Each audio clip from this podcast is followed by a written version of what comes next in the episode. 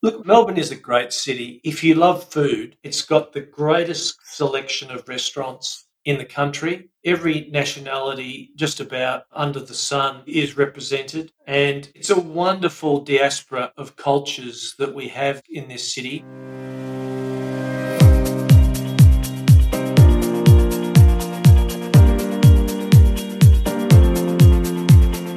Welcome, everyone, to another episode in our podcast series, Moving to Expat Land.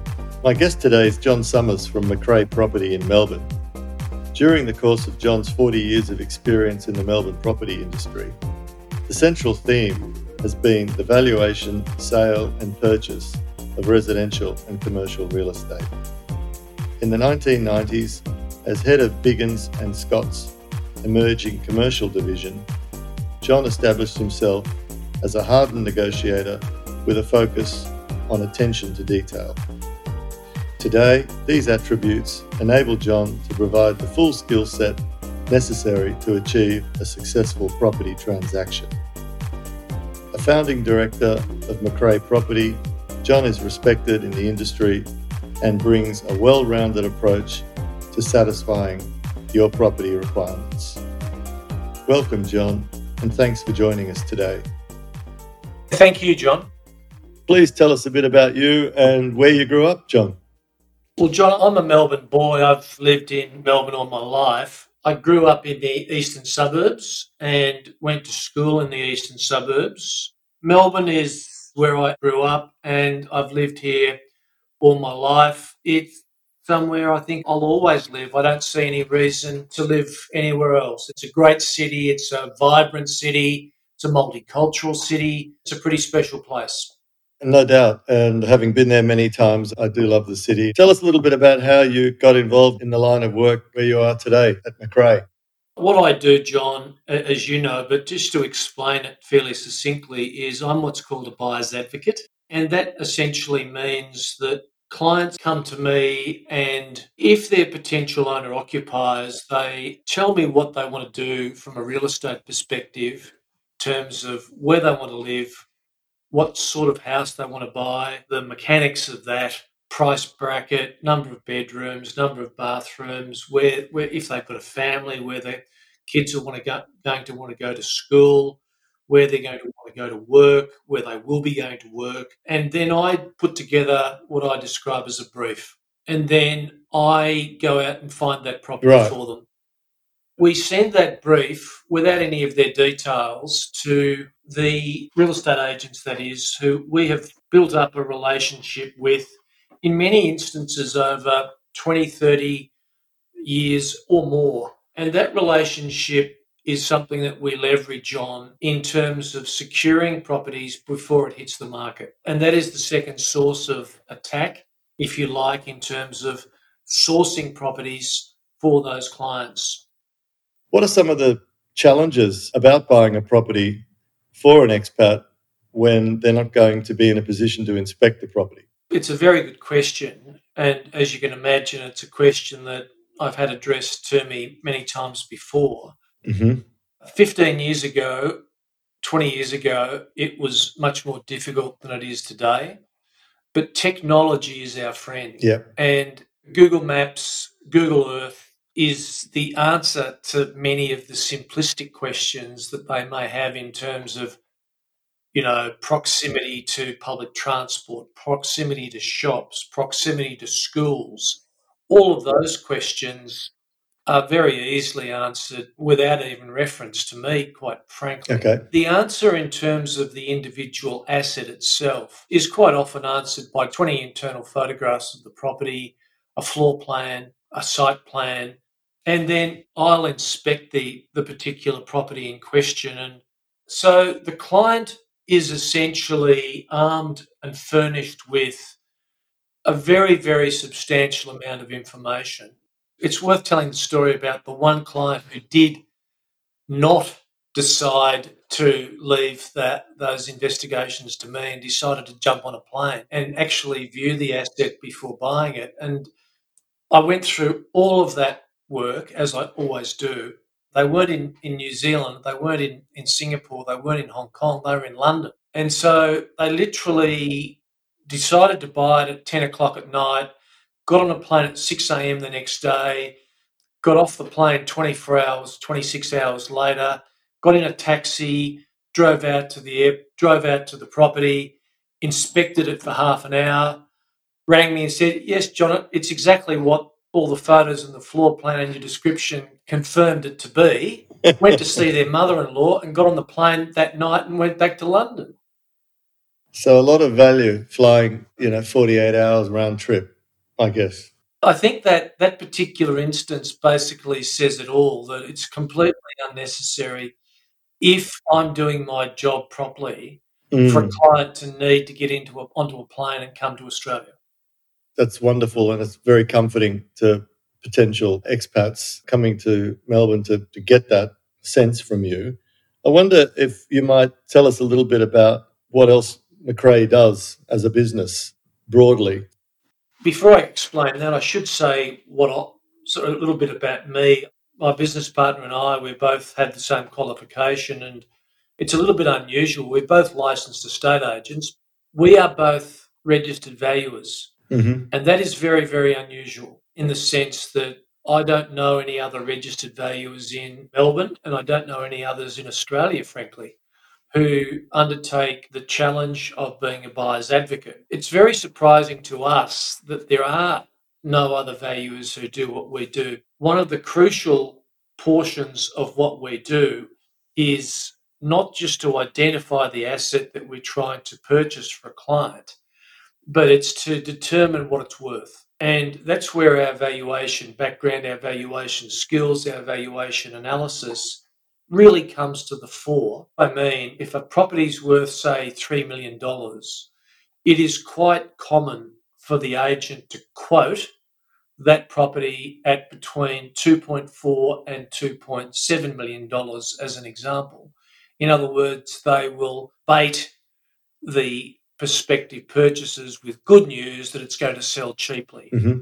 Now, if you rely as a potential purchaser on the advice you get from the selling agent, you'll be looking forever and a day because the property will invariably sell for more than what the estate agent tells you it's worth. We completely ignore what the agent tells us, as any buyer should, and rely purely and simply on analysis of comparable sales evidence. In other words, we value the asset.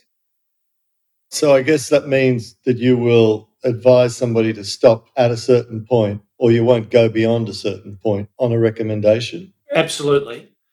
But the first question is should we buy the asset? Mm-hmm. If the answer to that question is yes, the next question is what is the real value of that asset? Both of those questions are, are analytical in nature and can be resolved. Got it.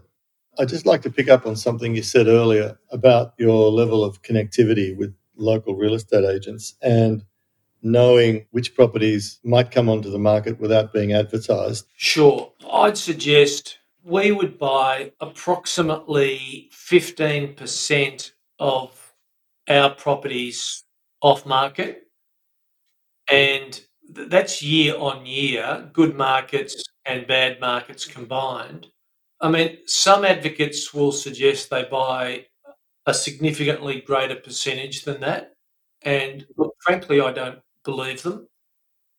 Thank you. Another question I have is often we hear people who may be returning to Australia as expats would send a relative around on auction day to put a bid in. So my question is the difference between sending mum or dad or a brother around on auction day versus having a professional up against the auctioneer in a sense. Uh, maybe you could touch on that because I imagine that's quite an important distinction. Oh, it's crucial, absolutely crucial. And in a market like we're currently in, which is, as I've been alluding to, quite soft, I would suggest that eight out of 10 properties are passed in. And passed in means for the person who doesn't know what the expression is? The term passed in means that prospective purchaser who makes the highest bid, the property is passed in to them in the sense that they are given the first right of refusal at the vendor's reserve price. So, what happens in a, as I'm sure you know, John, in a practical sense, the vendor and purchaser are taken inside by the estate agent. The vendor says, Well, look, essentially via the estate agent, that you didn't reach my reserve price. I want XYZ more money. Otherwise, I'll try and sell it to someone else. So, in that instance, mum and dad acting on behalf of expat relation overseas have probably never done what they need to do in that instance. And that is to negotiate with the highly professional estate agent who's acting on behalf of the vendor. I do that twice a week, 50 weeks a year. And it's a question of knowing exactly what to do in that instance. And it may well be to say, well, look, thank you very much, Mr. Vendor. I really think you're being totally unrealistic. And I mean to say this to the agent look, you're being totally unrealistic. You've just had a competitive auction in the street. You want $200,000 more than my highest bid. I'll give you one last opportunity to revise your reserve price. Otherwise, we're walking away. Which I think is an excellent example of why using a professional in this situation doesn't cost you money. If anything, makes you money. So I've always been an advocate buyer's agents, particularly in situations where you know you have a client not in the country and doesn't really understand the rules of the game. So thank you for explaining that. I think it would probably be useful to explain a charging model for an expat who would like to uh, have a buyer's agent work for them, but has never really engaged one and doesn't really understand the economics of it. So maybe you might just touch on that for us, John. Sure. John, we have a model whereby we don't have a percentage based fee, we have a fixed fee in every instance. And it's really going to be contingent upon the individual job that we're charged to carry out and where it is. And it's not just the money, it might well be the location. For instance, if we're required to buy a beach house on the Mornington Peninsula, which is going to require substantial travel time. And really, every time we do that, it takes a day out of our life. The fee might be different, even though the budget is identical for something that we're trying to buy in Melbourne. So, very happy to negotiate the fee in every instance. You know, we're not the cheapest advocate in Melbourne, we're not the most expensive either. But what we do, what I can say is that we don't take any money up front, which I think is important. And we only charge upon success, whereby the client is required to pay a fee two weeks after a contract is signed. Okay. Well, that's clear. The only other thing to add to that is that the client is required to sign what's called a sole agency agreement, which essentially commits them to our firm because the only thing we have to sell is our time and expertise. Sure, and I can imagine, you know, you don't want five people on the job. That sounds pretty normal. Away from the business of buyers agencies, perhaps onto expat land, what are some of the highlights of living in Melbourne and uh, coming to live in Melbourne that you'd like to tell someone? Look, Melbourne is a great city. If you love food, it's got the greatest selection of restaurants in the country. Every nationality, just about under the sun, is represented. And it's a wonderful diaspora of cultures that we have in this city. It's increasingly important, in my view, of a city of over 5 million people, which Melbourne is, to be able to get from A to B in a reasonable period of time. And you can actually do that in Melbourne, certainly with all due respect, John, better than Sydney. I'm not going to advocate Sydney traffic over Melbourne traffic. I love getting around in Melbourne. It's a very organised system. But also, not just from a traffic perspective, but particularly from a public transport perspective, which is even more important, both from trains and trams. And I think that's incredibly important. And um, also culturally, the number of galleries and theatres and it's important in many ways from a family perspective. I mean, I've got a, a son and daughter in their 20s, and they are, I'm hopeful, both likely to work all their lives in Melbourne because it's a city that offers opportunities to people to work in big organisations. So Melbourne is is a great city. It's got great wine, great country within about a 45 minute drive. Beaches aren't as good as Sydney, unfortunately. You have us there, John. But um, great skiing as well. But it's a great city to live in. It's a great place. So that's a lot of the good stuff. Perhaps you can tell us what do you think are some of the challenges that an expat faces coming to live in Melbourne? John, that's a very good question. Look, in my view, someone coming from overseas should look to have, to use a famous Australian term, a dollar each way.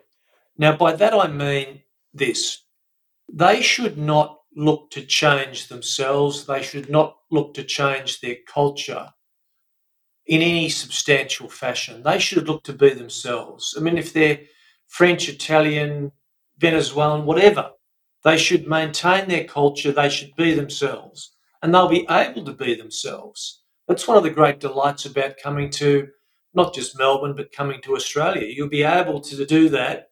Having said that, you don't want to just socialize with people from your homeland. If you wanted to do that, you may as well stay where you actually don't leave. Why are you coming to a new country, be it Australia or anywhere else?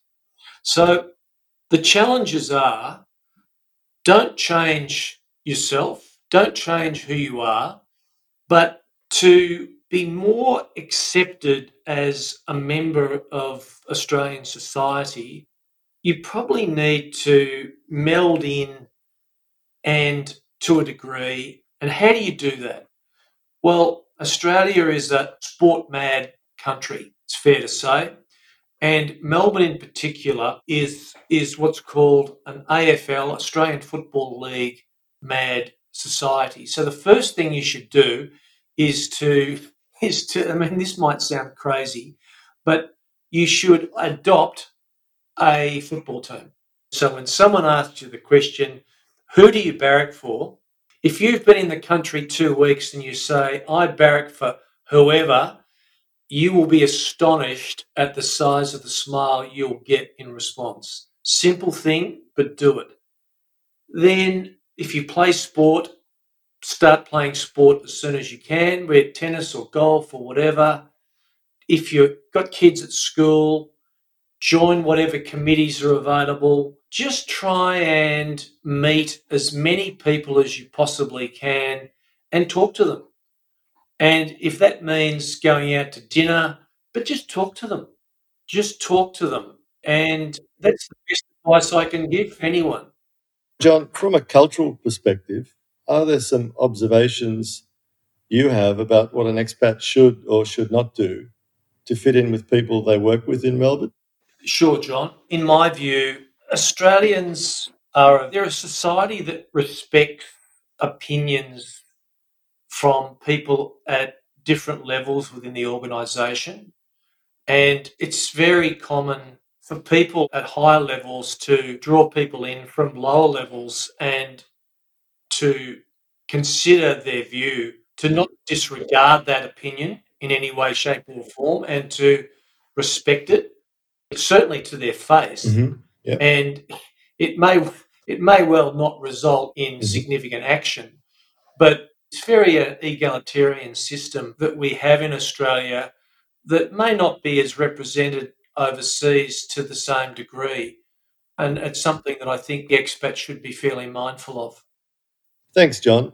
And in terms of, say, giving negative feedback in Melbourne, what's the best way for an expat who may be in a leadership role to give that negative feedback to someone who works for them? John, the Australians are pretty straightforward I wouldn't say simplistic, but they're pretty straightforward people. In other words, cut to the chase. Don't sort of sugarcoat the message that everything else is going really well, even if it is going really well. Just hit the nail on the head in terms of what the message you're really trying to convey is to the person.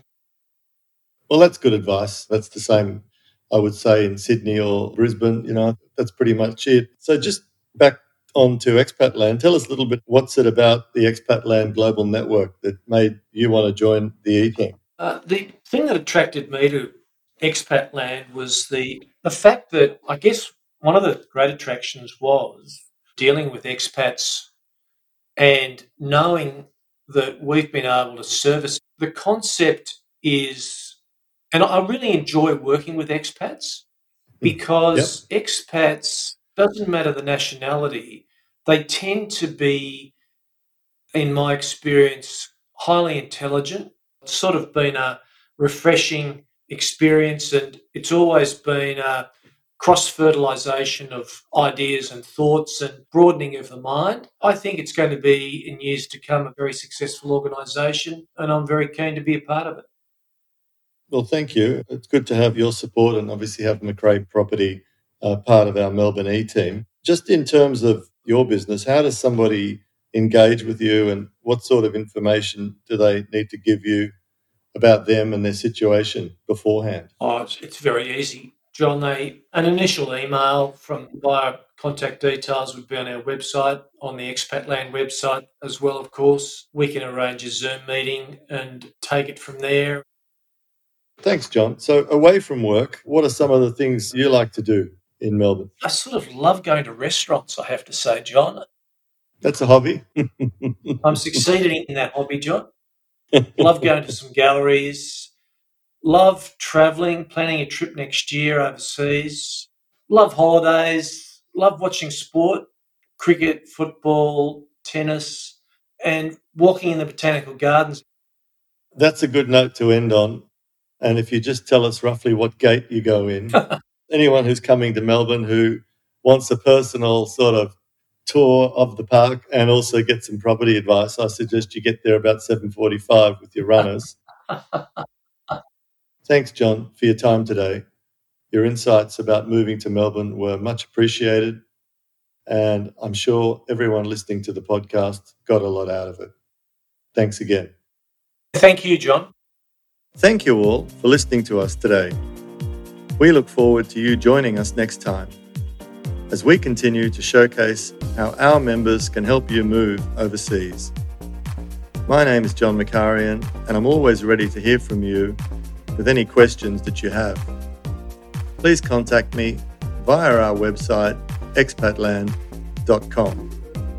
Enjoy the journey.